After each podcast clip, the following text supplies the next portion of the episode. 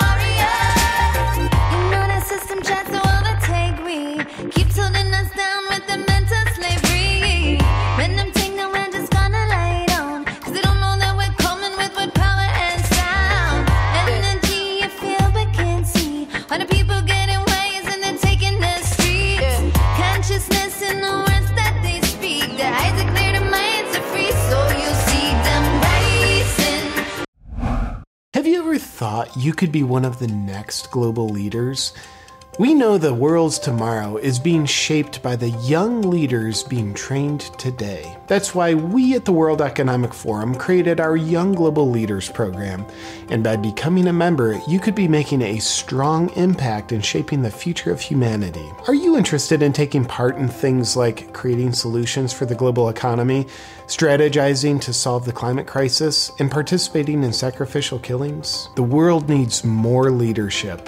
And that's where we come in, training tomorrow's global leaders. Because happiness, truth, and democracy are powerful forces that are never going to be defeated unless we have strong leaders who drink blood, shaping society. Regular classes, visionary networking, and secret ceremonies in the woods are just some of the aspects that set the Young Global Leaders program apart from any other program on the planet. You could join an impressive list of Young Global Leader alumni leftists that the world knows and is helpless to do anything about, such as Macron in France, Trudeau in Canada, Gavin Newsom, and Bill Gates. And thanks to censorship, the agenda of these great leaders continues to move forward without the world knowing what their agenda actually is. And just think, you could join these elites helping usher in the much-needed Fourth Industrial Revolution. Are you someone that looks trustworthy?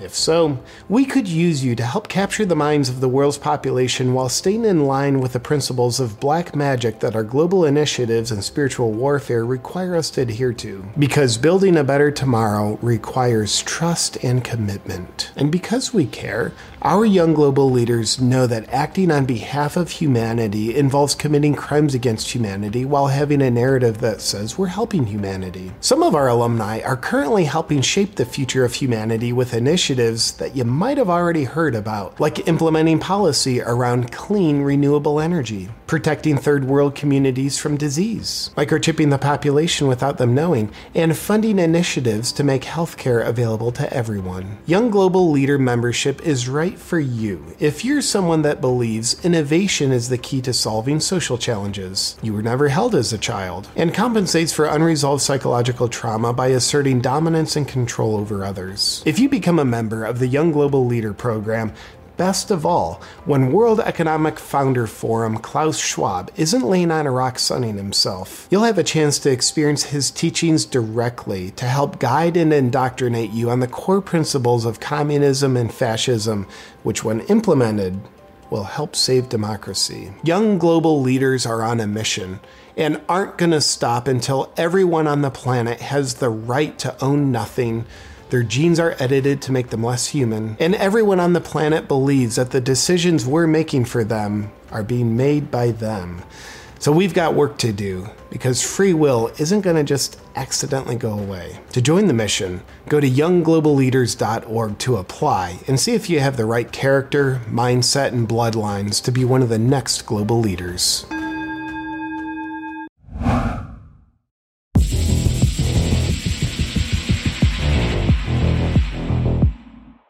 Johnny Vedmore recently published an article exposing the hidden history of the mysterious World Economic Forum, who is currently waging war against the world with their Great Reset.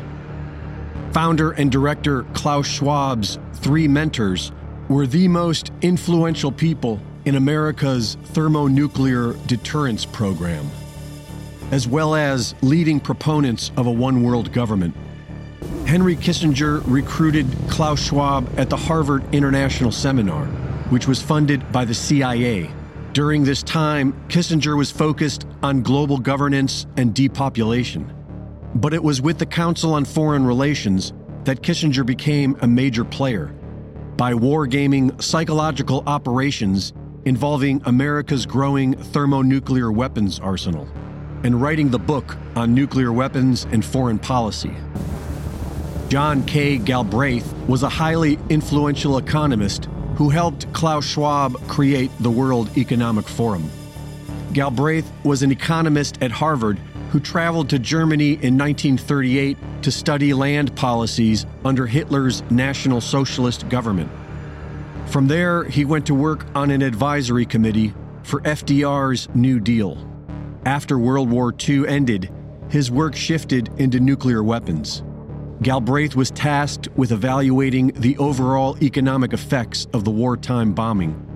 He interrogated Nazi war criminal Albert Speer and was sent to Hiroshima and Nagasaki to evaluate the damage caused by the nuclear weapons attack.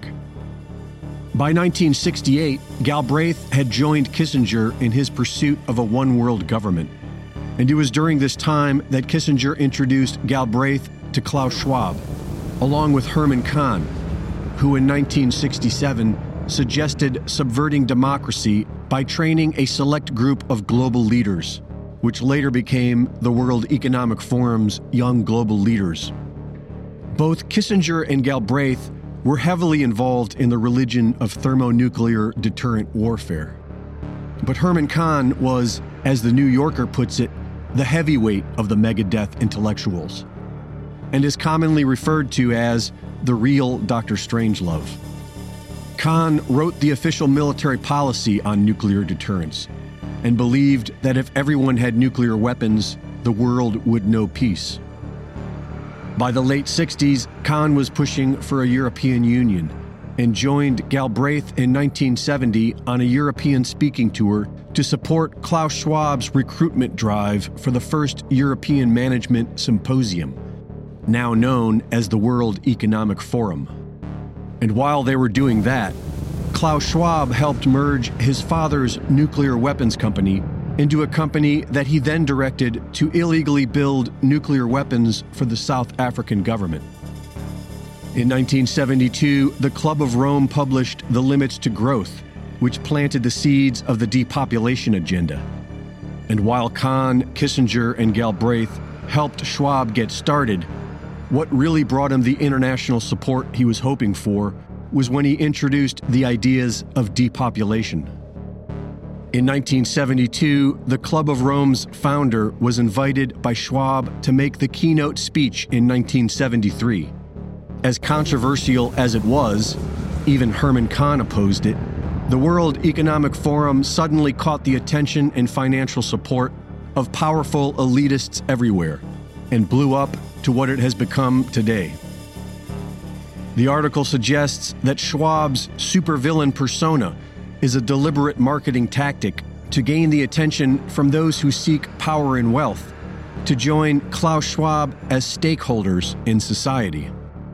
The author believes that the World Economic Forum is reaching its maximum level of expansion before its inevitable collapse, because eventually people will fight back. But they already know that, and all they really seem to care about is world government, depopulation, and thermonuclear war. Reporting for InfoWars, this is Greg Reese.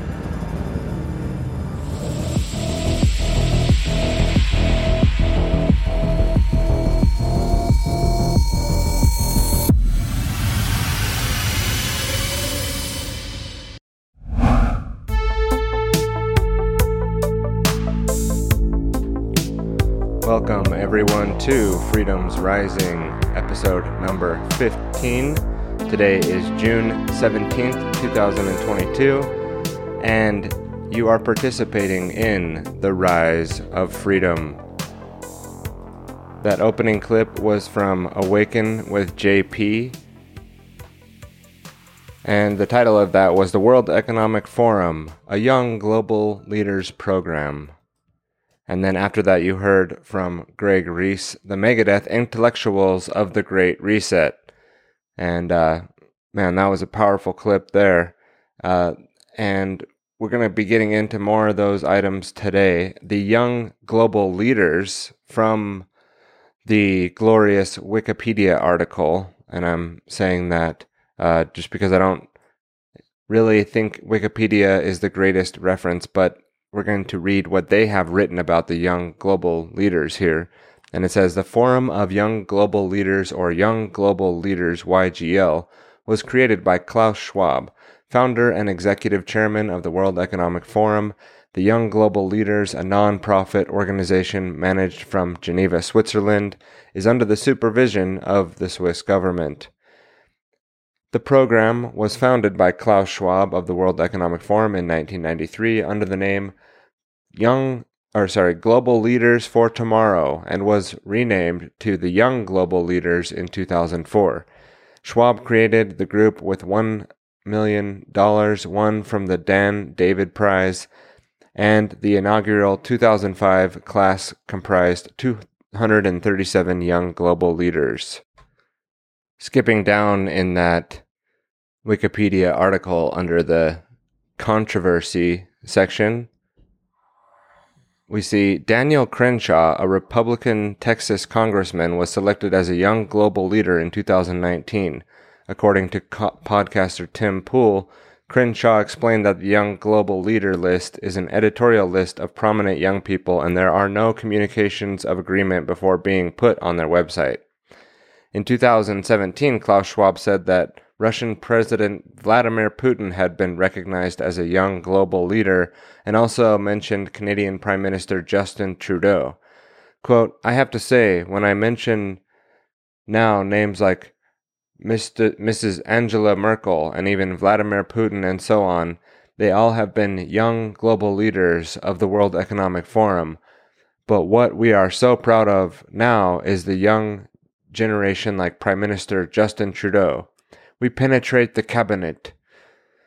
So yesterday I was at a reception for Prime Minister Trudeau, and I know that half of his cabinet, or even more than half of his cabinet, are actually young global leaders, end quote. Klaus had mentioned Putin a second time, as shown in documentaries Das Forum, which goes into behind-the-scenes footage of the World Economic Forum in Switzerland, and in the clip Klaus states, quote, Mrs. Merkel, Tony Blair, even Putin, they were all young global leaders before, end quote.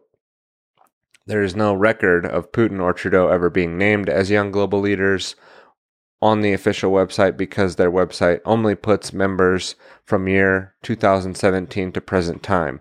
Trudeau has spoken at the World Economic Forum in Davos several times, while Putin has also spoken regularly at gatherings and has known Klaus Schwab since 1992. According to Putin, that was when they began a close relationship, and that he regularly attended events that Schwab hosted. Long before he even became president of Russia, Schwab likely refers to Putin as one of the young global leaders because their relationship dates back to 1992, which is likely the year that the Forum of the Young Global Leaders was founded. Putin was 40 years old at the time.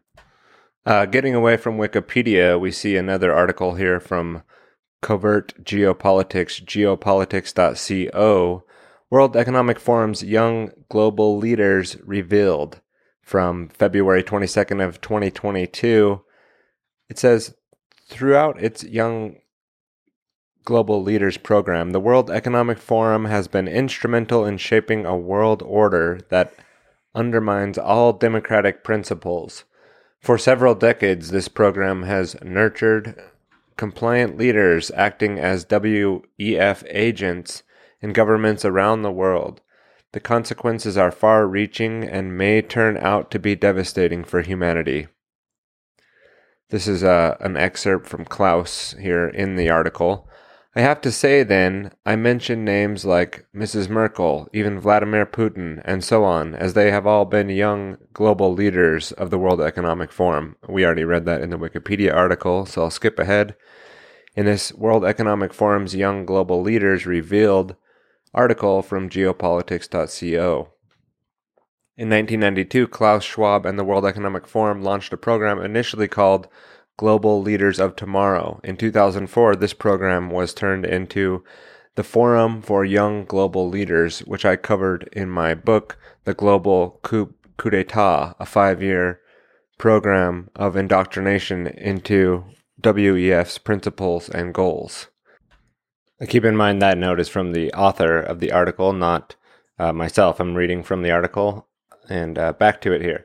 The aim was, and is, to find suitable future leaders for the emerging global society.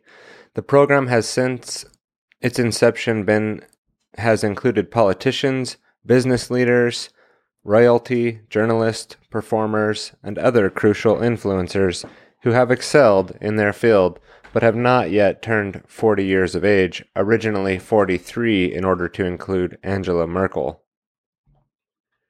It has since grown into an extensive global network of dedicated leaders with enormous resources and influence, all working to implement the technocratic plans of the World Economic Forum in their respective nations and fields. As Klaus Schwab says in the introductory quote, it has become very successful. Already in the first year, 1992, a number of highly influential candidates were elected among 200. Selected were global profiles such as Angela Merkel, Tony Blair, Nicolas Sarkozy, Bill Gates, Bono, Richard Branson, Horma Elela, Jose Manuel Barroso, and more examples here in the article are listed: Crown Princess Victoria of Sweden, Crown Prince Haakon of Norway, Crown Prince Frederick of Denmark, Prince Jaime de Bourbon de Parnay of the Netherlands, Prince Reema bint Bandar Al Saud, Ambassador for Saudi Arabia in the USA, Jacinda Ardern, the Prime Minister of New Zealand, Alexander de Croo, Prime Minister of Belgium, Emmanuel Macron, President of France, Sanna Marin, Prime Minister of Finland, Carlos Alvarado Quesada, President of Costa Rica, Faisal Al-Brahim, Minister of Economy of Planning of Saudi Arabia, Shana Amanath, Minister of Environment, Climate Change and Technology, and Moldovas. Let's see, it says Maldives. Okay, not Moldovas. Ida Eukin, the former Prime Minister of Environment for Denmark.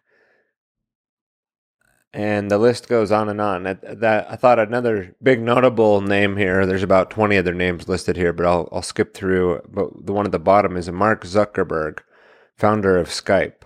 Oh, there's a few other business ones here. Nicholas Zenstrom, founder of Skype, Jacob Wallenberg, the chairman of Investor, Jimmy Whale, founder of Wikipedia. So that's a pretty interesting group. It says also here, Leonardo DiCaprio, and actor and climate activist. That's interesting. So these are all young global leaders of the Klaus Schwabian. And continuing on with the article here, the purpose from the beginning has been to identify and advance a future-oriented global agenda, focusing on issues at the intersection of the public and private sectors.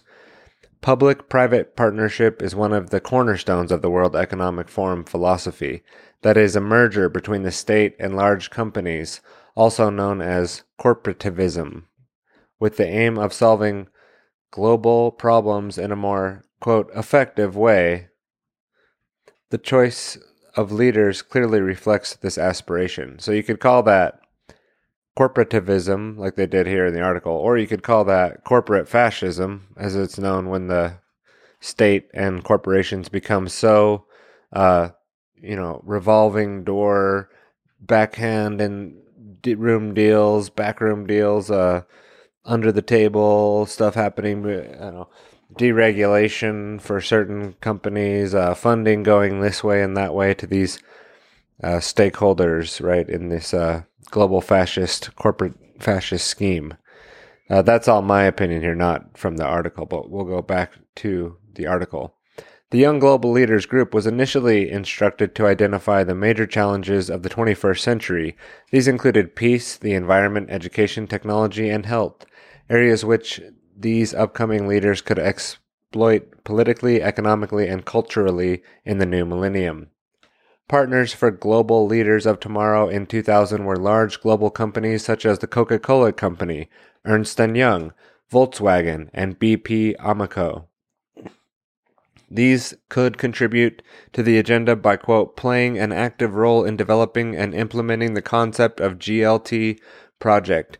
The partners can therefore actively participate in development of GLT programs. Representative of the partner companies as well as their guests are invited to GLT meetings, unquote. Since the Global Leaders of Tomorrow was turned into Young Global Leaders in 2004, partners such as Bill and Melinda Gates Foundation, Google, and J.P. Morgan and Chase with alumni from the program have also participated as sponsors. The ultimate consequence of both public and private partnerships of these target areas is the creation of a largely tyrannical social contract in which the individual has become subordinated to the powerful interests. Noble goals of creating a better world have also been kidnapped. This is especially evident in the context of the partnership between the WEF and the UN and the implementation of Global Goals Agenda 2030 through the application of the technologies of the Fourth Industrial Revolution.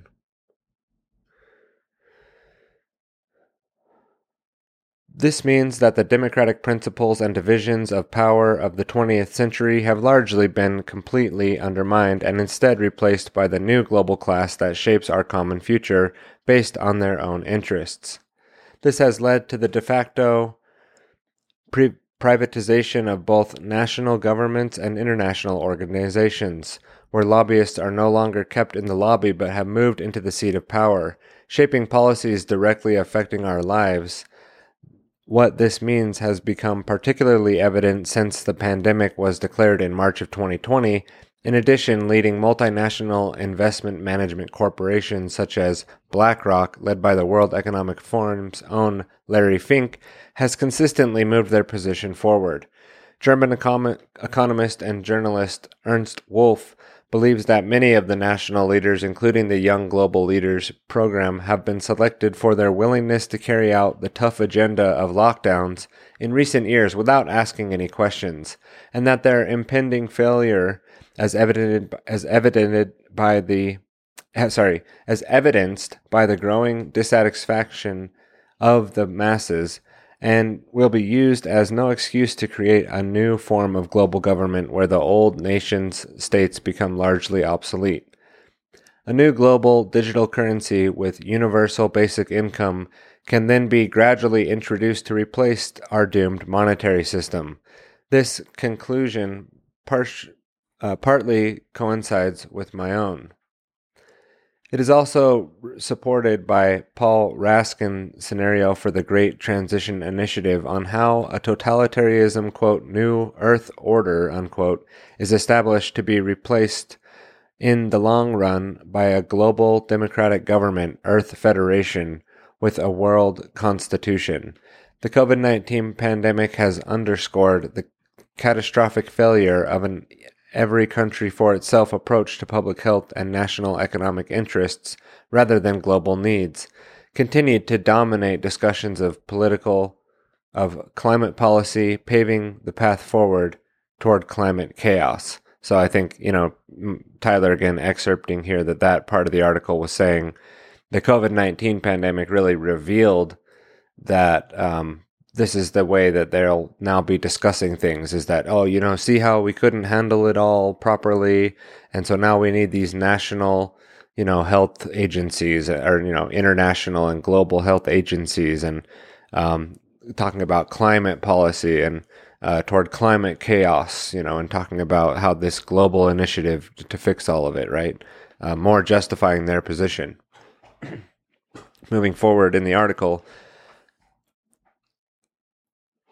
under the tricameral world parliament come the four main agencies of the Earth Federation government, the world Supreme Court system, the world executive and the world enforcement system, and the world ombudsman. Jim T. Clark, the great transition requires the Earth Constitution. The vision is that a peaceful and harmonious world in balance created through the establishment of the World Federation and the World Parliament, World Government, and World Court. These are ideas that have long circulated in the Club of Rome and closely connected to New Age circles. The question is how such a new global system of power would escape the fate of being kidnapped by the same interests that create our current corrupt and failing system. This is in view of those who support projects such as the Great Transition, initiated by the startup capital from Stephen Rockefeller. What is happening is rather a method of taking to their ultimate solution in the form of global technocratic control system. However, it is highly unlikely that this plan will succeed. Awareness is spreading like wildfire, and the panic of the elite increases as their narrative crumbles and people become more and more immune to the propaganda. Hence, all the inquisitors and fact-checkers who diligently gatekeep the narrative and help steer public opinion in the, quote, right, unquote, direction, they are surely to be trusted since, by example, David Roy Thompson, chairman of the Thomson Reuters Corporation, is an alumni of the Global Leaders of Tomorrow, class of 1993. Now, a headline in the article, a header, it is time to take control of our own destinies to avoid falling into new traps. Closing out the article, thank you to investigative journalist Corey Morningstar for the clip that inspired the blog article. Follow her blog on the wrong kind of green. And then there are several citations made in the article here that we'll have in the notes. But that gives you a little bit of a background to what the, JP was talking about in that opening clip, which was a comedy sketch of sorts. But JP is really pointing you to look into this, these networks of people that are influenced and influencing the world by deploying the World Economic Forum strategies and, bringing us closer to this centralized world government, the one new world order, as it's known by as well. Moving forward in the episode today, I will be closing it out with a clip talking more about economics, and we'll be bringing back someone who's been on the show before along with Josh Segerson. That's Tim Pachote, and Josh Segerson will be on closing out the episode, getting us an update on the economy and how things are going with the Federal Reserve and the impending calamity of the markets. But we'll leave it to the folks who are more versed in those topics to give us an update. But from now, what I'd like to get into is another article from the Unlimited Hangout. The Unlimited Hangout with Whitney Webb. We've discussed many articles and research done by Whitney in the Bio-Sci War, but today we'll be reading an article from Johnny Vedmore. Now, if you noticed in that opening clip from Greg Reese from Band.Video, Greg Reese, an excellent reporter who makes great little videos, and the article that we'll be reading today was inspired by Greg Reese. So we'll get to that article right now. I'm going to be reading from the Unlimited Hangout with Whitney Webb, her website there, an article by Johnny Vedmore on March 10th, 2022. And this article is going to give us more of an insight into the origins of the World Economic Forum and the influence of Henry Kissinger on that group, on Klaus Schwab, and maybe even, as the article insinuates, the CIA having to do with the origination of that meeting between Klaus Schwab and Henry Kissinger, who was a major influence for Klaus and the direction that he's headed thus far. And so starting into the article, titled Dr. Klaus Schwab, or How the CFR Taught Me to Stop Worrying and Love the Bomb. And as a side note, before we get started, I'm not going to read the entire article. There's a section in the middle that we'll be leaving out having to do with John K. Galbraith and also Herman Kahn. And those folks will be needing to be looked into. For those who are interested in the article, you can read more there. But it will be, in the essence of time today, just, skipping over some of the parts of this long, well-researched article by John Vedmore. So it starts out, the World Economic Forum wasn't simply the brainchild of Klaus Schwab, but was actually born out of a CIA-funded Harvard program headed by Henry Kissinger, who pushed the fruition by John Kenneth Galbraith and the real Dr. Strangelove, Herman Kahn. This is the amazing story behind the real men who recruited Klaus Schwab, who helped him create the World Economic Forum, and who taught him to stop worrying about the love bomb. The World Economic Forum's recorded history has been manufactured to appear as though the organization was a strictly European creation, but this isn't so. In fact, Klaus Schwab and an elite American political team working in the shadows that aided him in creating the European-based globalist organization. If you have a decent knowledge of Klaus Schwab's history, you will know that he attended Harvard in 1960, where he would meet then Professor Henry A. Kissinger, a man with whom Schwab would form a lifelong relationship. But as with most information from the annals of the World Economic Forum's history books, what you've been told is not the full story. In fact, Kissinger would recruit Schwab at the International Seminar at Harvard, which had been funded by the U.S. Central Intelligence Agency. Although this funding was exposed the year in which Klaus Schwab left Harvard, the connection has gone largely unnoticed until now.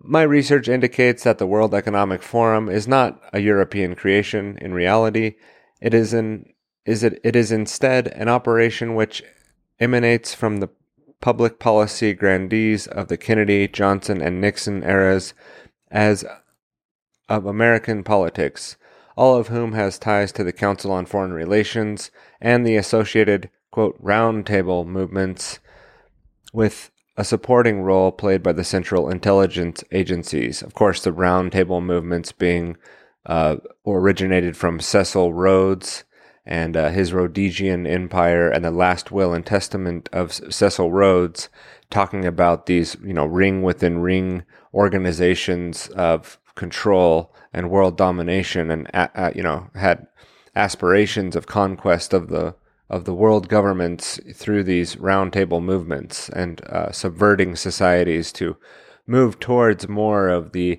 as we'll talk about here, the League of Nations and Council on Foreign Relations, to the United Nations, to the World Economic Forum, and bringing this, stakeholder capitalism where the governments and the corporations are working together. So back to the article. There were three extremely powerful and influential men, Kissinger among them, who would lead Klaus Schwab toward their ultimate goal of a complete American empire aligned global domination via the creation of social and economic politics. In addition, two of the men were at the core of manufacturing the ever-present threat of global thermonuclear war. By examining these men through a wider context of the geopolitics of the period, I will show how their paths would cross and coalesce during the 1960s, how they recruited Klaus Schwab through the CIA-funded program, and how they were a real driving force behind the creation of the World Economic Forum. And now onto the section, Henry A. Kissinger. Heinz Alfred Kissinger was born in Bavaria, Germany, on the 27th of May, 1923, to Paula and Louise Kissinger. The family had been one of the many Jewish families fleeing the persecution in Germany to arrive in America in 1938. Kissinger would change his name to Henry at age 15 when arriving in America by way of brief immigration in London. His family would initially settle in the upper Manhattan, with the young Henry Kissinger attending George Washington High School. In 1942, Kissinger would enroll in the City College of New York, but in early 1943, he was drafted into the U.S. Army. On the 19th of June, 1943, Kissinger would become a naturalized U.S. citizen. He would soon be assigned to the 84th Infantry Division, where he would be recruited by the legendary Fritz Kramer to work in the military intelligence units of the division. Kramer would fight alongside Kissinger during the Battle of the Bulge and would later become extremely influential in American politics during the post-war era, influencing future politicians such as Donald Rumsfeld. Henry Kissinger would describe Kramer as being, quote, the greatest single influence in my formative years, unquote, in the New York article entitled The Myth of Henry Kissinger, written in 2020. The writer of that article, Thomas Meany, describes Kramer as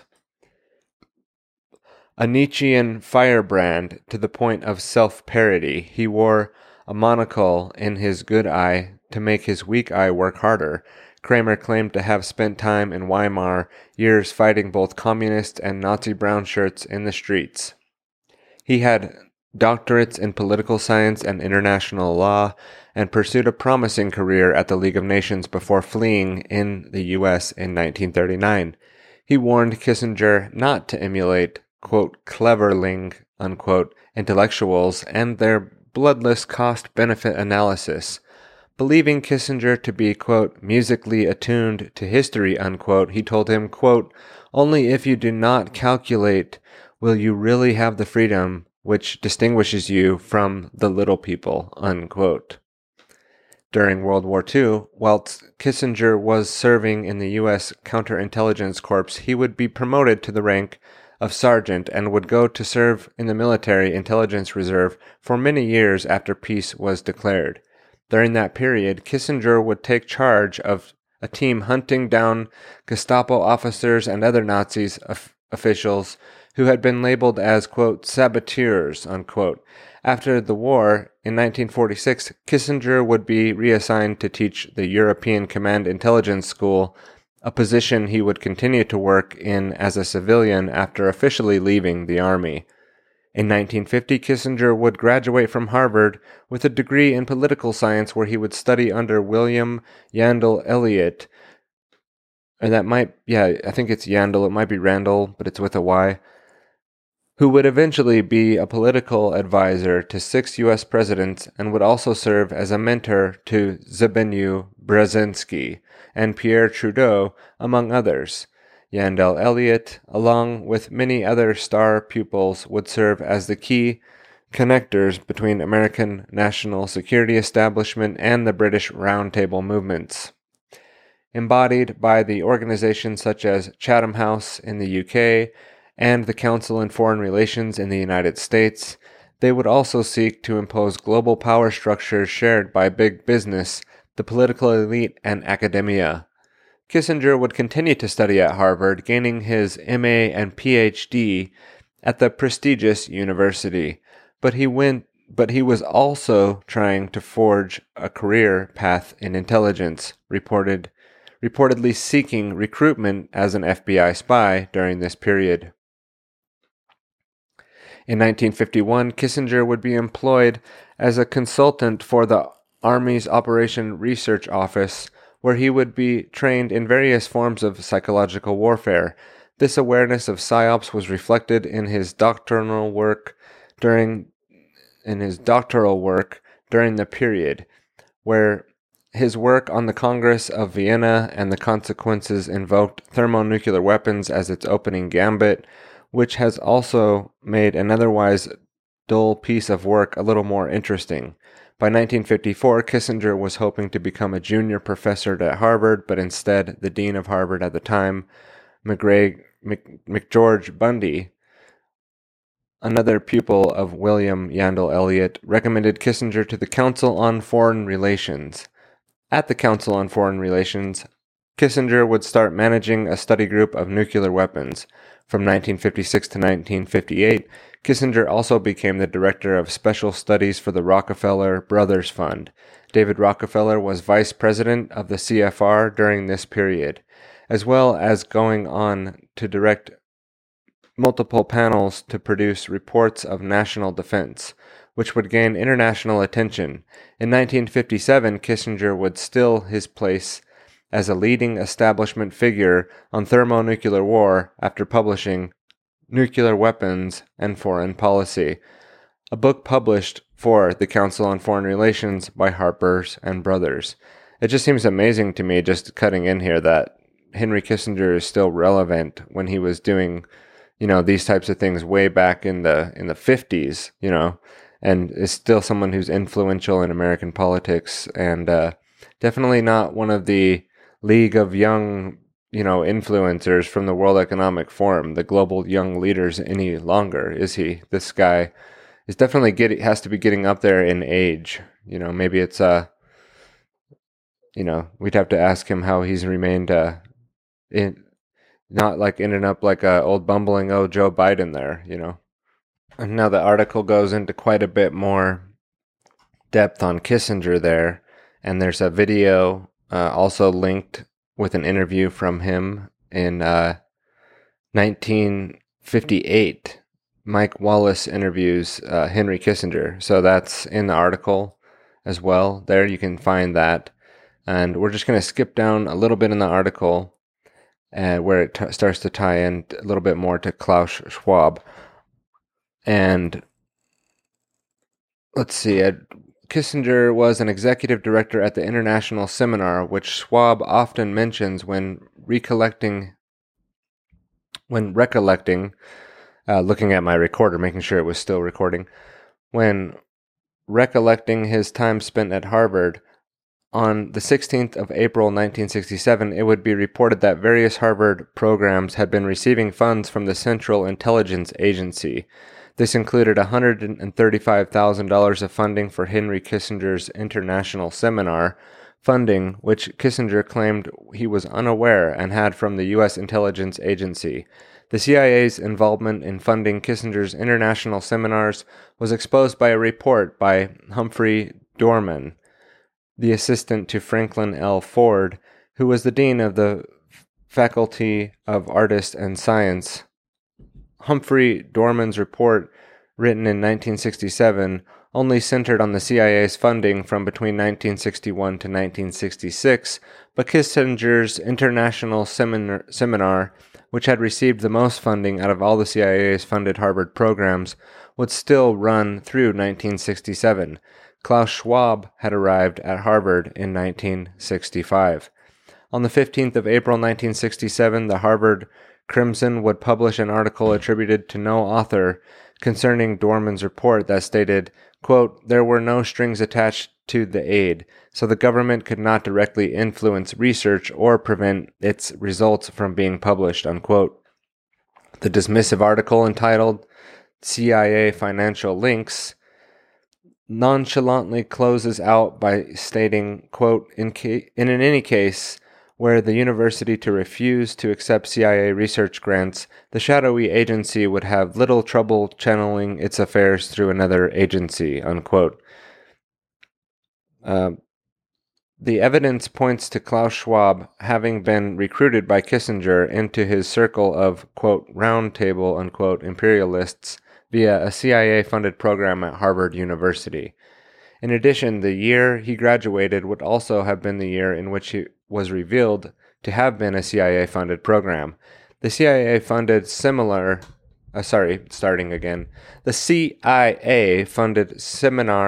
would introduce Schwab to the extremely well-connected American policymaker, who would help him to create what would become the most powerful European Public Policy Institute, the World Economic Forum. By 1969, Kissinger would be sitting at the head of the U.S. National Security Council, of which the sitting president Richard Nixon would, quote, "enhance the importance of," unquote, during his administration. Kissinger was assistant to the president for national security affairs between the 2nd of December 1968 to the 3rd of November 1975. Serving concurrently as Richard Nixon's Secretary of State from the 22nd of September 1963, Kissinger would dominate the making of U.S. foreign policy during the Nixon era, and the system he would bring to the National Security Council would seek to combine features of the systems previously implemented by Eisenhower and Johnson. Henry Kissinger, who had been one of the people to manufacture tensions between thermonuclear powers over the previous two decades, was now to act as, quote, peacemaker during the Nixon period. He would turn his focus to the European standoff and would seek to relax the tensions between the West and Russia. He negotiated the strategic arms limitation talks, culminating in the SALT-I Treaty and the Anti-Ballistic Missiles Treaty. Kissinger was attempting to rebrand himself as a trusted statesman and diplomat. In the second term of President Richard Nixon's administration, their attention would turn to the relations of Western Europe. Richard Nixon would describe 1973 as being, quote, the year of Europe, unquote. The United States' focus would be on supporting the states of the European Economic Community, the EEC, which had become the economic rivals to the U.S. by the early 1970s. Kissinger grasped the, quote, year of Europe, unquote, concept and pushed on agenda not only of economic reform, but also arguing to strengthen and revitalize that which he considered to be the, quote, decaying force, unquote, the North Atlantic Treaty Organization, NATO. Through his period, Kissinger would also promote global governance. Years later, Henry Kissinger would make an opening address at the World Economic Forum in 1980 conference, telling the elites at Davos, "For the first time in history, foreign policy is truly global." That was Henry A. Kissinger. And there's references, there's lots of hyperlinks, there's lots of clickable items in this article. It then goes on, this is Tyler obviously cutting away from the article for a minute, to John K. Galbraith and another extensive background and sort of history on that individual, and Herman Kahn. And in the essence of time, we're not going to read the entire part of all of that because this article is quite lengthy. And what I will do is skip ahead to the section called Schwab's Three Mentors.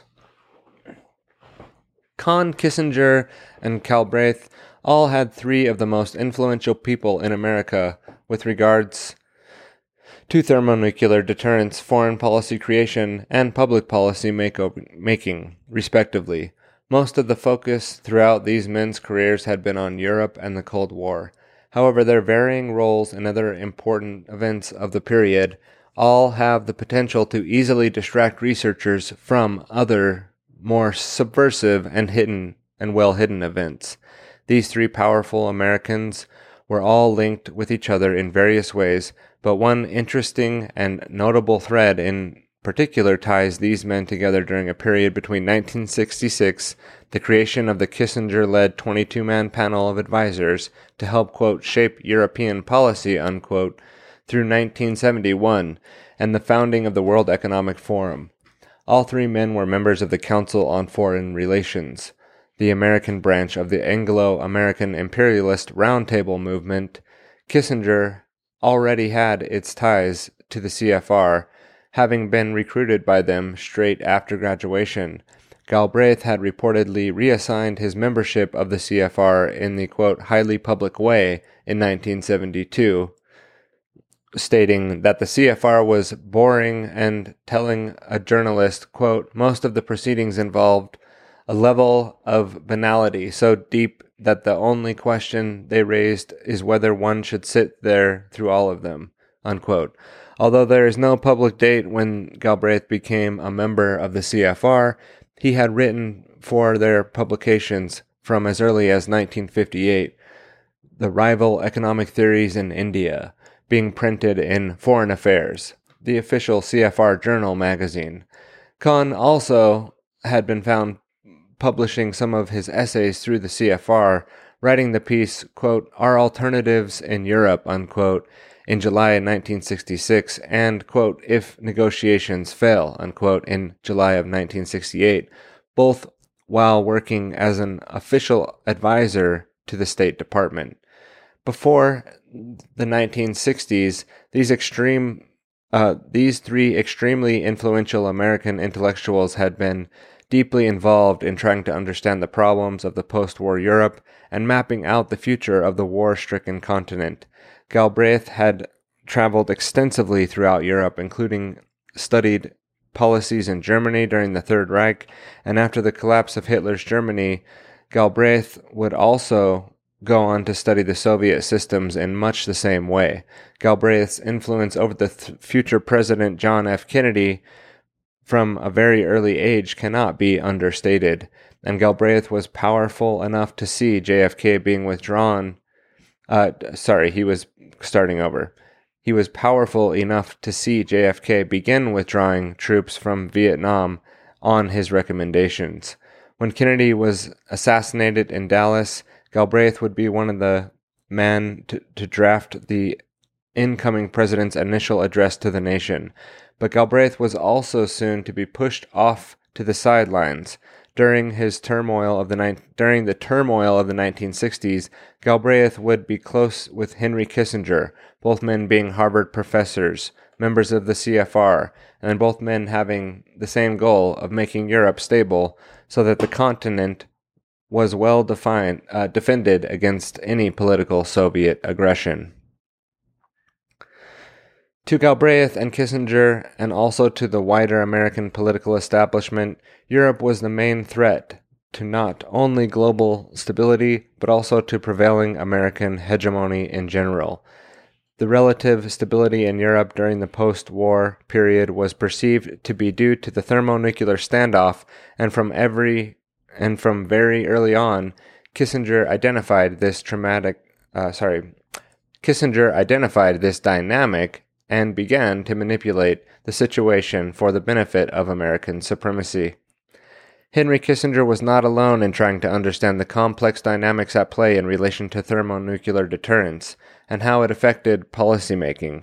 Herman Kahn was the leading figure on thermonuclear strategic planning during the same period, and Kissinger worked on concerning the same subject matter from the 1950s onward, would see him cross paths with Kahn on multiple occasions. Kahn offered Kissinger something which all politicians and policymakers crave, the ability to predict the future of the events with relative accuracy. Kahn was a veritable prophet concerning the technological advancements of the not-so-distant future. And his work, although often stoic and bereft of human emotion, has stood up very well to the test of time. Kahn and Kissinger's goals would overlap during the mid and late 1960s, and as the threat assessment Kahn made during the period became more optimistic, Kissinger would see Kahn's work as being fundamental in offering the new future to the people of the world. However, Henry Kissinger's vision of the world was not of the free and fair society advancing into the, quote, brave new world, unquote, together, but rather Kissinger intended to create an image of the world which had been skewed by his own CFR-driven establishment perspective. Although he would attempt to rebrand himself as a true statesman, Kissinger would continue to subvert not only foreign democratic processes, but also to undermine the American system for the eventual benefit of globalists' agenda. When Schwab was first recognized by Kissinger as a political future globalist leader, the relatively young German would soon be introduced to Galbraith and Kahn. This would coincide with Kahn's work identifying the need to specifically train individuals with leadership potential separately from those who attend the prevailing standard educational models. In the year Klaus Schwab left Harvard, he was approached by Peter Schmidheiny, who had just sold Eichar Wyss, the Sulzer Group. Eichar Wyss, Ravensburg's factory World War II, had been managed by Schwab's father, Eugene Schwab, and had been involved in making of heavy water turbines for the secretive Nazi atomic bomb effort. Schwab speaks in the interview about the moment Schmidheiny called him up, saying, quote, "You've come to Harvard now, and you know modern management methods help to make the integration a success," unquote. What Klaus wouldn't mention in the interview is what would help Sulzer and Eicher Weiss to merge, resulting in a new company called Sulzer AG, that company where Schwab would serve as director, which would go on to breaking international law by aiding South African apartheid regimes in illegal thermonuclear bomb program. Klaus Schwab had only just left the sphere of influence of some of the most significant experts in thermonuclear war, and within the same year as leaving Harvard, he would head up the merger of a company dealing with the propagation of thermonuclear bomb technology to despotic regimes. For many of us who don't map out the terrifying extinction scenarios, we may be left believing that apartheid South Africa gaining the nuke at this point in history would be one of the worst things that could have happened. But Herman Kahn's thermonuclear disaster scenarios had led the rotund genius to believe that barring a disaster sabotage for an accident, no major nuclear power would dare fire a thermonuclear weapon as an act of aggression for the foreseeable future. In fact, the establishment thinking had changed significantly to the point where Herman Kahn and others were advised that in certain scenarios, making a country such as France a nuclear power could have a significant benefit to security both regionally and globally, whilst also helping to reduce U.S. defense spending. Thermonuclear war was no longer the be-all, end-all of strategic defense policy, and it was a dying ember. It was in the dying embers of 1960 where the people who had caused all of the fear of thermonuclear apocalypse really did stop worrying and learned to love the bomb. Now, in the final section of the article here, it's called "Caution, Fallible Humans Ahead." Is Klaus Schwab the real brains behind the formation of the World Economic Forum? What are we to make of the CIA's involvement in the seminar Kissinger used to recruit Schwab? Were the powers that lurk behind organizations like the CFR the real founders of the globalist policymaking organization? Was the World Economic Forum meant to simply unite Europe? Or was it then actually meant to go on to unite Europe with America, followed by the remaining superstates into a new world order designed by a powerful CFR grandees like Kissinger, Kahn, and Galbraith? These three powerful men each saw in Schwab a reflection of their own intellectual desires. Klaus had been born in the latter half of the same decade in which the technocratic movement had begun, and he would come from the first generation to have their formative years in post-war world. Kahn's predictions in the future had not only been an exercise in human wonder, it had also been a project to make these predictions a reality as quick as possible, and regardless of the consequences. In 1964, Klaus Schwab would be trying to decide what he would be going to do with his career. He was 26 years old and looking for direction, and would find that direction from a familiar source. His father, Eugene Schwab, had been on the wrong side of history during World War II and had been involved in the Nazi atomic bomb effort. Eugene Schwab would tell his son that it was only to be at Harvard where he'd truly be able to flourish. In a divided post-war Germany, the intense fear came from ever-impending and well-dramatized threat of thermonuclear war had become everyday part of the people's psyche. Harvard was well known at the time for playing a central role in Cold War policy, making targeting Europeans' affairs, and Klaus Schwab would put himself right in amongst the movers and shakers of the thermonuclear disaster scene. Whilst at Harvard, Schwab would attend Kissinger's, quote, "international seminar," unquote, which was funded by the CIA via a known conduit. Through this process, Klaus Schwab would be introduced to a group of men who were actively trying to influence European public policy by and all methods, including using the fear of impending nuclear doom. They would recognize his potential straight away, so much so that they would be there for Schwab all through the founding of the World Economic Forum, with Kahn, Kissinger, and Galbraith bringing perceived credibility to the project. It was not easy for Schwab to explain to the European elites what he intended to do, so he would bring Kahn and Galbraith to Europe to persuade other important players to become part of the project. Galbraith would be the first keynote speaker at the forum, and Kahn's presence also drawing significant interest. But the Second World Economic Forum would stall without the presence of bigger names, and Klaus Schwab knew he would need something to draw the crowds for the third installment of his forum's annual meeting. In 1972, the Club of Rome's founder, Aurelio Pace, had published his controversial book, The Limits to Growth, a book that had been commissioned by the Club of Rome and which took on the Malthusian approach to overpopulation.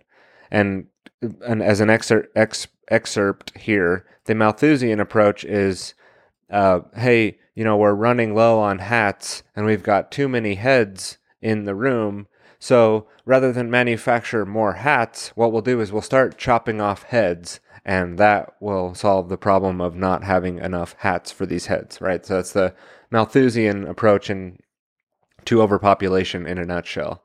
You know, hey, we're running out of resources, we're not seeing that we're not projecting that we're going to have enough resources, so let's start reducing the population, right? That's the Malthusian approach, which was outlined alluded to and, you know, hinged upon in the Limits to Growth book commissioned by the Club of Rome. And that book has some very interesting quotes, and you can definitely, you know, probably hear more about that. And I think we did discuss that also as well in the Bio-Sci War. The book would call into question the sustainability of the global economic growth of Pace, and would be invited by Schwab to make the keynote speech at the 1973 World Economic Forum. This risque public relations strategy paid dividends for Schwab and his organization.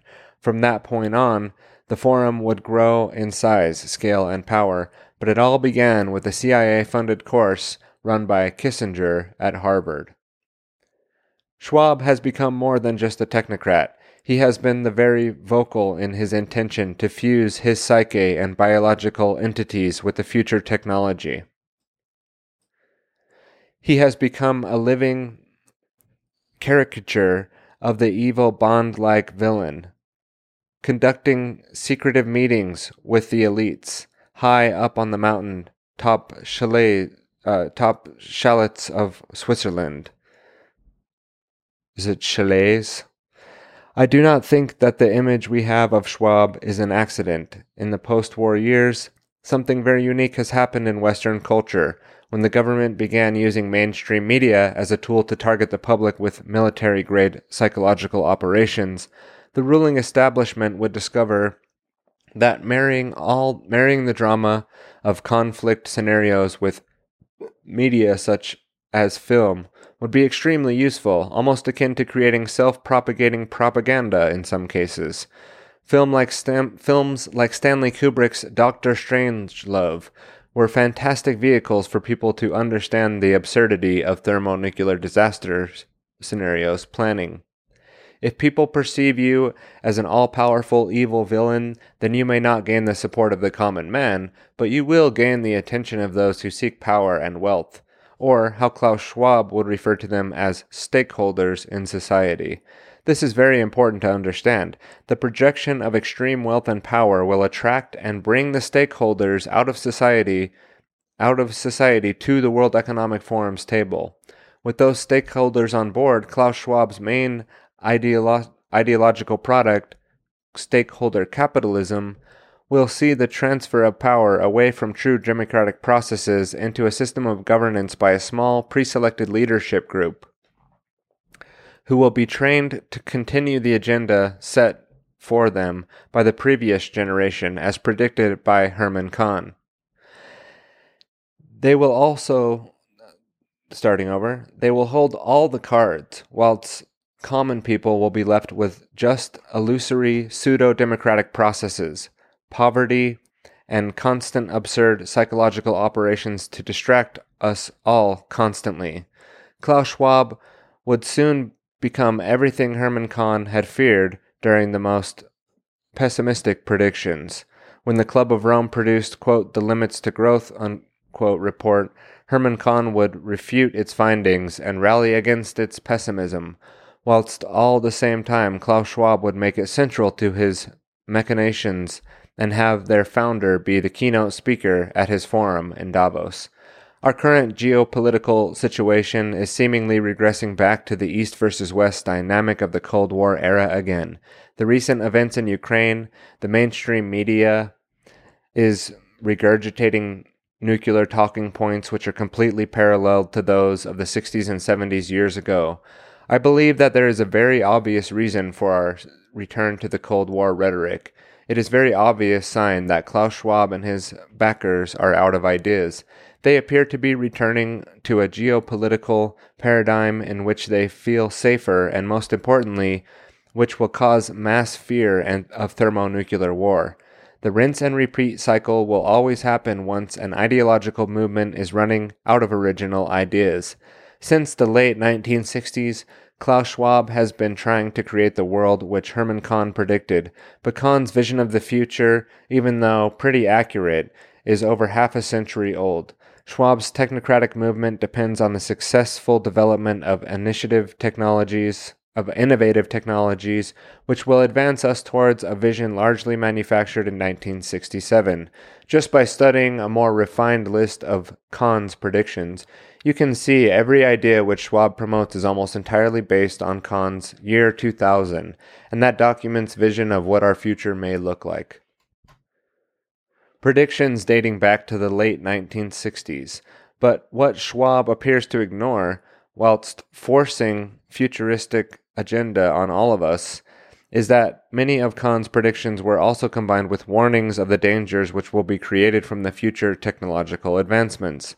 As Schwab reaches the end of his life, he appears to be desperate to push forward for a radical futurist agenda with the obvious potential for global disaster. I believe that the World Economic Forum is reaching its maximum level of expansion before its inevitable collapse, because eventually those people who love their own national identities will stand up against the immediate threat to their specific culture, and they will fight back against the globalist rule. Quite simply, you cannot make everyone a globalist, no matter how much brainwashing is applied. There are natural contradictions between national freedom and globalist rule, which make the two completely incompatible.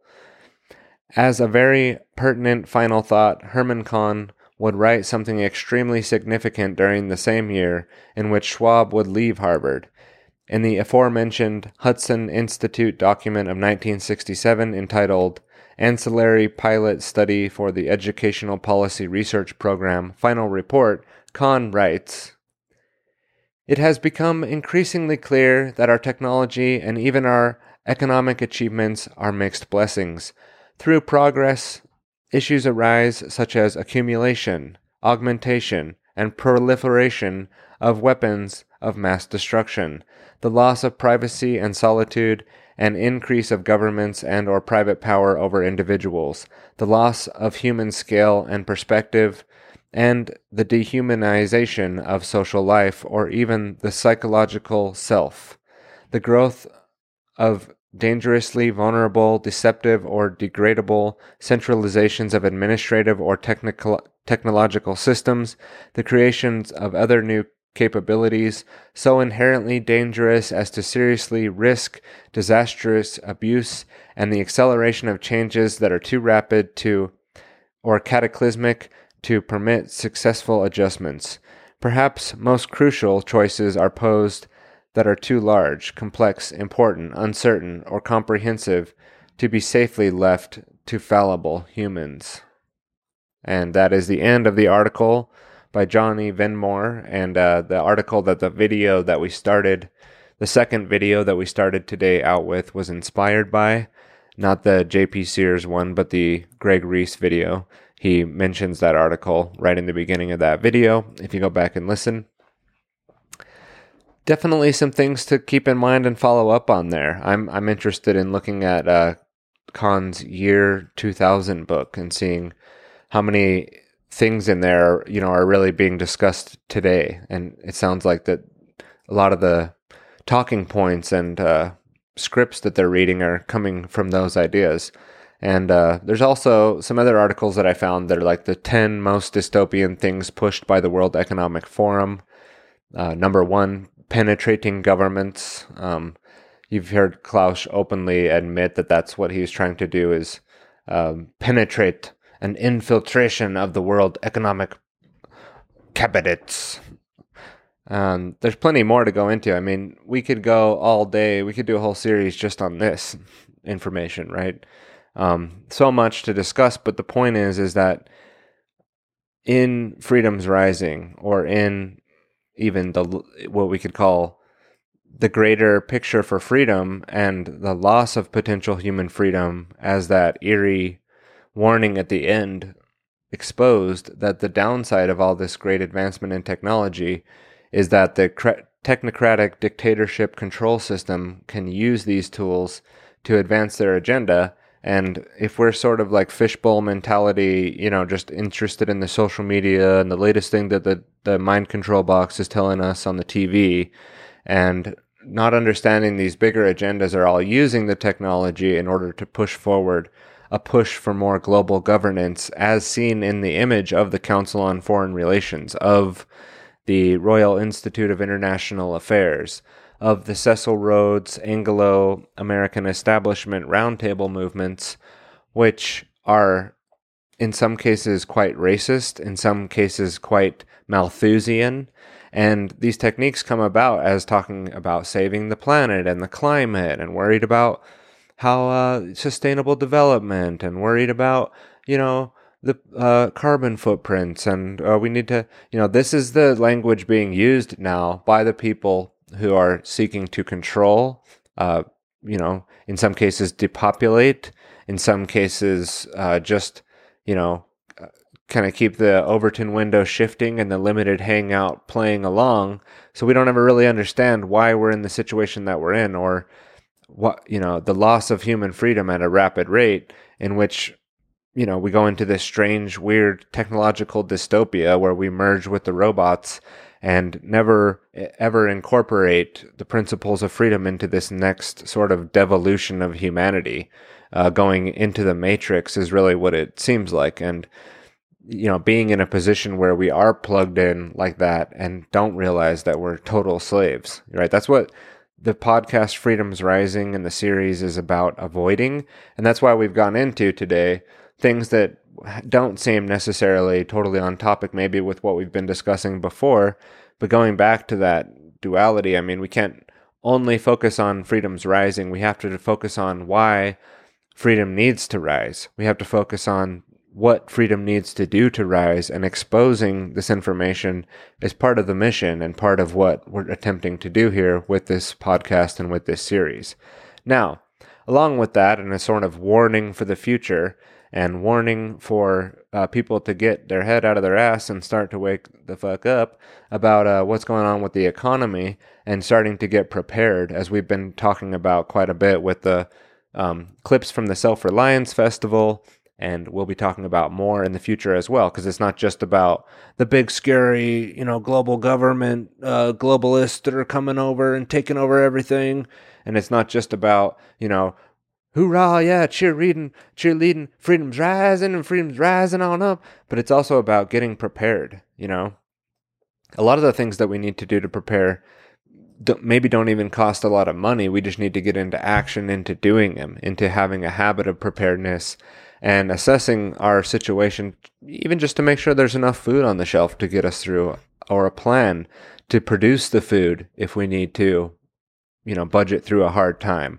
And, you know, managing your personal finances properly, as boring and, you know, geeky as that sounds, that's a really big part of personal preparedness, of freedom, of self-responsibility, and living in the real world as we see it and as we are in now today.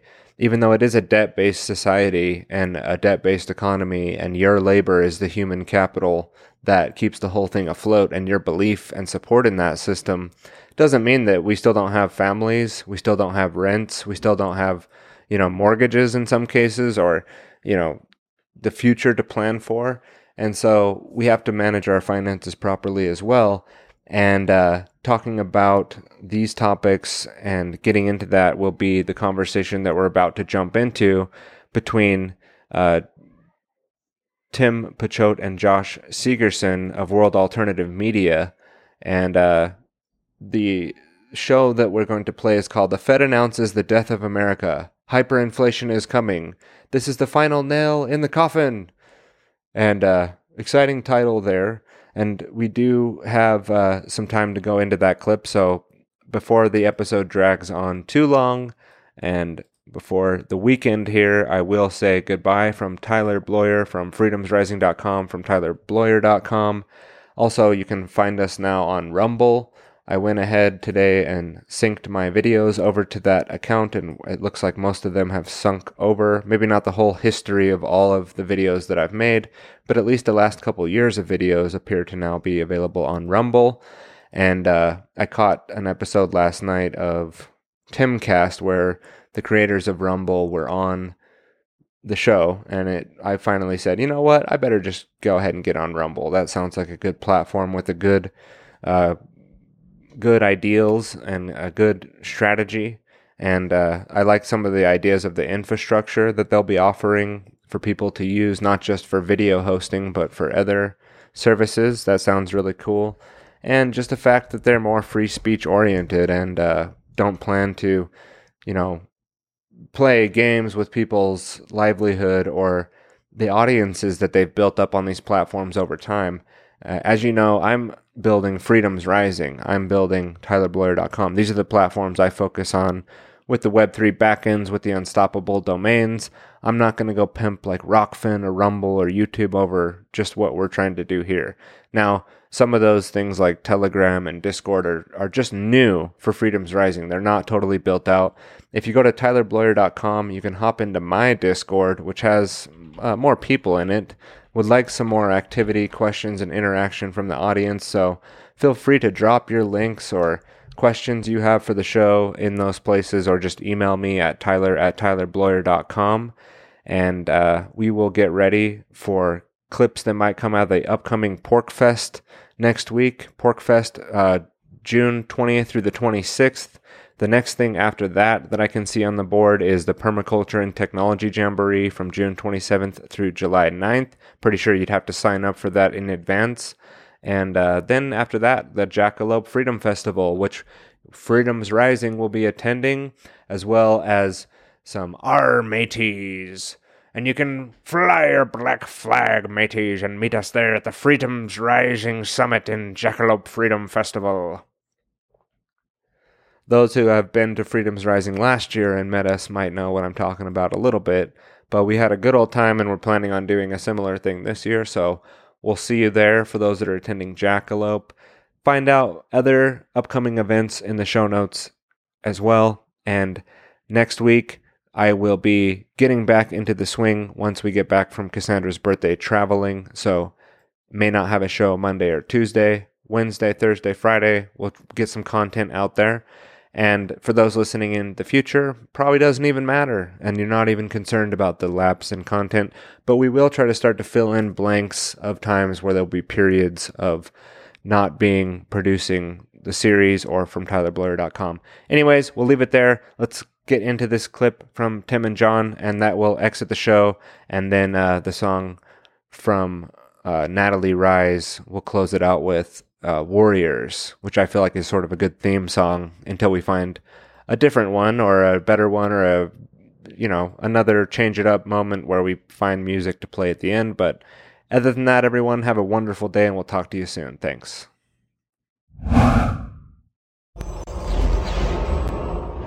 Hey everybody, Josh Segerson of World Alternative Media here, and we're joined by Tim Pachote, the Liberty Advisor, thelibertyadvisor.com. He's a certified financial planner. My friends, we just got news from the Federal Reserve. They have just essentially announced the death of America. Not that the United States wasn't already taken over by international bankers going back, to the 1790s, essentially. But the point is, they have basically done the deciding blow to the American economy. Jerome Powell today, as I speak, it'll be out the next day. Either way, the point is Jerome Powell made this announcement that essentially they were right. They are raising interest rates 75 basis points. And on top of that, there is talk of possibly raising interest rates again quite significantly in the near future, though they try to dodge around that issue and try and make it sound like everything's going to be fine. We're going to fix this issue. The reality is they want to blame it on everything other than themselves. They want to blame it on Russia. They want to blame it even on Biden. And as bad as Biden might be, well, the Fed is the one that's printing the money. So again, it's down to them at the end of the day if they want to print insane amounts of money. And of course, this is having a huge effect on the stock market. This is having a huge effect on crypto. It's having a huge effect more than anything else on the everyday person when they go out and buy groceries for their family or they go and buy gas, for example. And they're claiming, you know, it's 8.6% inflation. We've already gone into that in our previous video. The fact is, obviously, it's probably in the 20s at this point as far as percentage points go. But the point is, this is probably one of the most dramatically, ridiculously stupid things that could take place at this point in time after they printed 20 to 25% of all currency ever in existence in the year 2020. And now it's all coming home to roost. Tim, let's go into this a little bit. You watched a good part of the announcement today and the speech by Jerome Powell. How is this going to affect the economy going forward? It seems like they're just going for broke at this point. This is the bottom line, and they're just throwing all their cards in the air. So in about an hour from now, I've got a client presentation that I'm giving to basically delve into what is going on. And yesterday, as I was preparing for this, and I also in anticipation of what the Fed was going to do today, I really, decided to come up with the headline of, it doesn't matter what the Fed does. So, I mean, there's really two options that the Fed has to fight. So they can either decide to fight inflation or not fight inflation. So if they fight inflation, they have, more sustained rate hikes of 75 basis points, which, even last month, the Federal Reserve says that they're not going to do a 75 basis point rate hike. And here they are doing a 75 basis point rate hike only 1 month after they said they wouldn't do it. And so they can choose to fight inflation. And I would, I'll say fight in air quotes, because if they really wanted to fight it, they would, do something like Volcker did and actually raise rates by, 300 basis points or 800 basis points at once to just really stamp this out. But, they don't really want to do that. And so at this point, if they do decide to fight inflation, I mean, you would probably see a stock market go down, 80%, 85%, maybe 70%. I mean, who knows? But, but what would happen in that type of scenario is that you have so many different assets or in the stock market or just, real estate and other actual tangible assets are pledged as collateral to various amounts of loans. And then this would just create this whole cascading spiral effect. And then the Fed would, in order to basically pay the government bills, would have to start buying bonds again, which would, so basically in this scenario, if the Fed fights inflation, you'd see a massive decline, in my opinion, of the stock market, of financial assets. But the bigger issue is that would then also, if you have the Fed keep raising rates, the bigger thing is that would blow up the debt bubble. Then blowing up the debt bubble would probably then lead to the dollar losing reserve status. It would then lead to, basically a hyperinflation if that were to happen. I mean, not if, I mean, it's a matter of when. I mean, page 72 of 75 of Klaus Schwab's Great Reset talks about the fate of the U.S. dollar, and the fate of the U.S. dollar is eventually ending it as the reserve. And I wanted to go into that a bit, Tim, because I think this is extremely important. This is obviously a control collapse. I mean, at the end of the day, look, yes, all of the things that the Fed have been doing for years, absolutely ridiculous. Obviously, it would any basic economist, anyone that just studies basic economics would see, oh, actually printing insane amounts of money eventually is going to devalue that money, and eventually things will come home to roost and we're going to be in a crisis. However, it seems like now they're almost guiding it in that direction. They're like, we want that currency reset. We want to be replaced as the reserve currency. We want to push towards this new world order currency, which also plays into the supply chain issue as well. It just seems like they want order out of chaos, and they're using the right crisis to get into that. So with Powell saying 75 basis points, and potentially we could see it another 150 to 75 or whatever it might be in the coming decisions over the next year. Again, this crisis is going to basically be a finishing blow. I don't know how they could possibly come back from this long term, say 2 to 5 years out, with the state of the economy right now. It just seems like we're getting to that precipice, and then that leads to a global currency system, probably Great Reset, like digital currency system. So what do you think? I mean, is this basically the end of the line for the dollar if we're going to zoom out a little bit over the next few years? I mean, everything is a confidence game, and even today during the press conference, someone at one point asked him about the credibility. He's like, well, I'd like to say something along the lines of, I'd like to think we still have credibility. I mean, so when you're saying, you know, I'd like to think we still have credibility, that means that you've lost credibility. Yeah. When your entire game is a confidence game. So we were talking about, you know, what is behind door number one. So we've got two doors. Door number one is fighting inflation. And so the bigger thing is that with raising the interest rates would absolutely collapse the bond prices. It's really the bonds that then are the ones that are really holding everything up, because bonds represent debt, and this is a completely debt-based economy, a debt-based Ponzi scheme. And then if you blow up the entire debt market, then basically the dollar collapses, then the Fed has to start monetizing the debt, start printing money. That creates a hyperinflation, and that's door number one. Door number two is basically we skip all the bullshit I just mentioned and we just get right back into printing money after this pretend phase, and then it also leads to hyperinflation. So really both roads, whether they fight it or don't fight it, whether they have 50 basis points or 75 basis points or 100 basis points, it really doesn't matter. Now he did, for whatever it's worth, Powell did come out today and say that they're more than likely going to have probably a 50 basis point rate hike, but they are leaving 75 on the table, but more than likely it would be 50. But then again, last month he said that they weren't going to do 75, and here we are doing 75. So really the important thing is it didn't matter what the Fed said. The Fed is already screwed, but the thing is, this is all of their own doing, because they're not really screwed, because this is what they did to deliberately maneuver us into this situation. So then that way they can use order out of chaos, control the collapse, and then get everyone on a central bank digital currency. And then while we're talking about central bank digital currencies, which is basically the Federal Reserve like version of Bitcoin, where they control what the protocol is, they control how much is minted into existence, they can control whether or not you can then send, buy, sell, receive. And so it's basically like Bitcoin, like the worst nightmare version of that at the government level. And speaking of Bitcoin, if you were complaining 6 months ago or a year ago or a year and a half ago, oh, I wish I got in at lower prices, and you're not getting in right now, well, then you deserve to get in at much higher prices down the road. And obviously at this point, you know, you can come out and say, oh, well, I can't believe this guy's talking about Bitcoin. Well, you know, it's not an easy thing to talk about at this point. But that's the thing. I mean, we're talking about the creation of a centrally planned global cashless society. And actually, one of the ways, in my opinion, to get out of that is actually a decentralized, in my opinion, privacy-oriented cryptocurrency and, blockchain infrastructure technology. And I think that's extremely important going forward. And yeah, people always complain about, basically they want to buy when Bitcoin's high and sell when it's low, and that's the opposite of what most people are doing, in my opinion. That's how I usually am successful in such things. But again, the road leads to the New World Order, and that is where they are. I mean, with everything culminating at the same time from war, and which, by the way, definitely plays into this currency reset agenda, the Russia-Ukraine thing, totally Israel swapping out of Russia or out of U.S. dollars into Chinese yuan, while at the same time we see this shift with Saudi Arabia. We see there's so many examples of how the currency system worldwide is shifting, and they use a crisis to do that.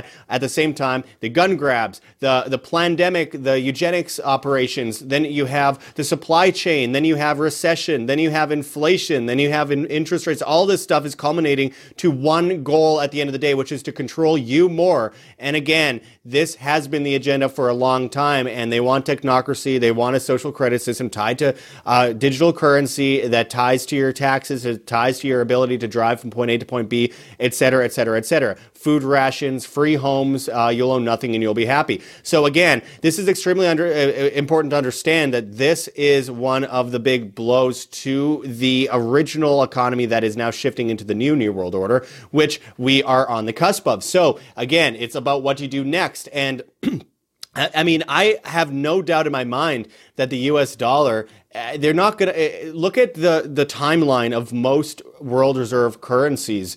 The U.S. dollar is basically breaking the timeline, essentially, for how long something can stay a world reserve currency. And we are obviously on the cusp of a huge crisis. And anyone could tell you that when they go out to buy groceries. I mean, how could anyone go to the store now and be like, oh, this is normal. A boxed, frozen pizza is $14. It's like that used to be just in my childhood, like $3 or $4. I mean, if we are at the point where the prices are going up that much in one generation, then we should be really concerned about where it's going to go next. And I think what happens next, again, is a crisis, the right crisis, as Henry Kissinger says, to bring us into that new world order. And that new world order is going to be based in transhumanism, technocracy, and it's going to be anti-human. They want to destroy the empathy and consciousness of human beings. And one of the great ways to do that is to pull the rug out from under you when it comes to the global currency system. So this decision, I think, will be marked down as a historical moment for the US dollar and the move towards a new system. And they know there's no actually saving it, or else they wouldn't be doing what they're doing right now. They know that there's no way to get around the inevitable here. So they'll do what they can to also blame it on other people. They'll blame it on Putin. They'll blame it on whatever they need to blame it on. They'll blame it on China, perhaps, even though China has always been very competitive in their sense of actually creating as much inflation as they can to make their country more competitive in the global market of currencies. So we're on the cusp of something very evil here. So these decisions, I think, we'll come back to in several years and be able to say, wow, if only we listened to, these independent medias that have been talking about this for all these years and got in some way self-sustainable outside of the banking system, outside of the fiat currency system, maybe we'd be in a better position. So again, Tim is at thelibertyadvisor.com and thelibertyadvisorshow.com as well. And let's just talk about, a few different solutions now because of the SEC and different laws governing the body. I can't give exact percentages, but, for right now, what you could do, at least if you're in America or depending where you're at, if you have large IRAs, large 401ks, if they allow you to then, shift some of that into commodities. That's something, we're pretty heavy into and actually looking at getting even heavier. We also have, a pretty good cash position. I do have a crypto position because I am long-term very bullish on that. But I also did say that, hey, I months ago said, this could go down 80% to 13,000. But I know at the end of the day, there's going to be a hyperinflation. So I'm just trying to stack and dollar cost average into these types of periods because I am playing for the Great Reset when the music stops, not necessarily playing for the fifth inning. And so what worked at the beginning stages of this crisis being in cash is going to be the worst thing at the end of the crisis. And so, with that said, in case I'm wrong, we do have, relatively large cash position, do have relatively large commodity position, have a tiny bit in the general stock market, but that is, pretty much hedged in terms of what we have going on right this second. And, and precious metals, obviously. But, with that said, I was talking about, you can also do other things like if you have an IRA, you could convert some of that into a Roth IRA. Then all the gains then are tax-free. And so I helped pioneer getting crypto into IRAs. And we still have some clients that are massively on that because the only clients that are massively on that were the ones who invested into crisis-y periods like right now. Because, unfortunately, the only time people call me to do things like that is when it's at like 60,000 or 69,000 and it's a mania. And I'm thinking of one guy in particular who called me right at the height of 2018, then called me right at or maybe 2017, and called me at the height of this one as well. So I should really use. He's talking about Bitcoin. Yeah, I should use that as maybe the indicator of when it's time to sell.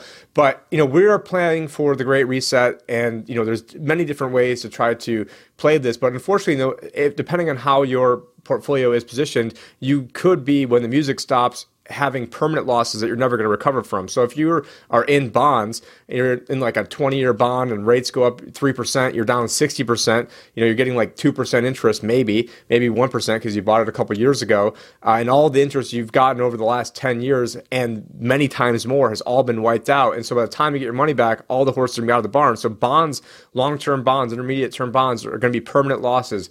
Being in cash, because a lot of people, even in the Liberty community, want to go 100% in the cash.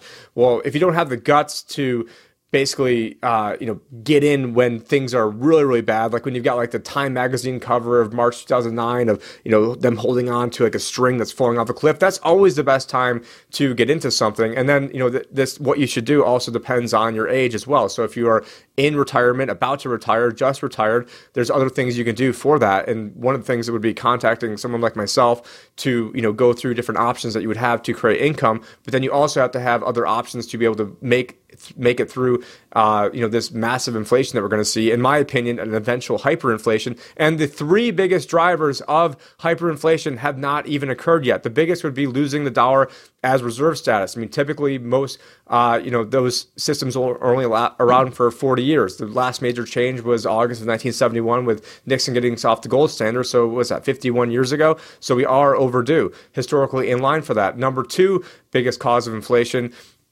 obviously besides, massive money printing, would also be money velocity. And right now money velocity is super, super low.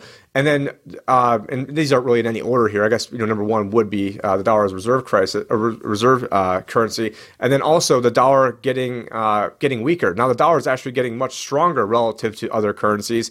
And so race to the bottom. And so really the three biggest, drivers to really nail this country home when it comes to inflation are all actually working, towards decreasing inflation. So what happens when those shift from decreasing inflation to increasing inflation? And then they're going to, these are going to then seem like they're the good times. So eventually all roads lead to hyperinflation. Whether the Fed fights inflation or doesn't fight inflation, they're completely screwed, because if they do fight inflation, just recapping real quickly, it's going to tank everything. And then they're going to be forced, when the debt bubble blows up, they're going to be forced to monetize. And then that's going to create a hyperinflation. Or they don't pretend to fight inflation, and we skip everything else and we go right to hyperinflation.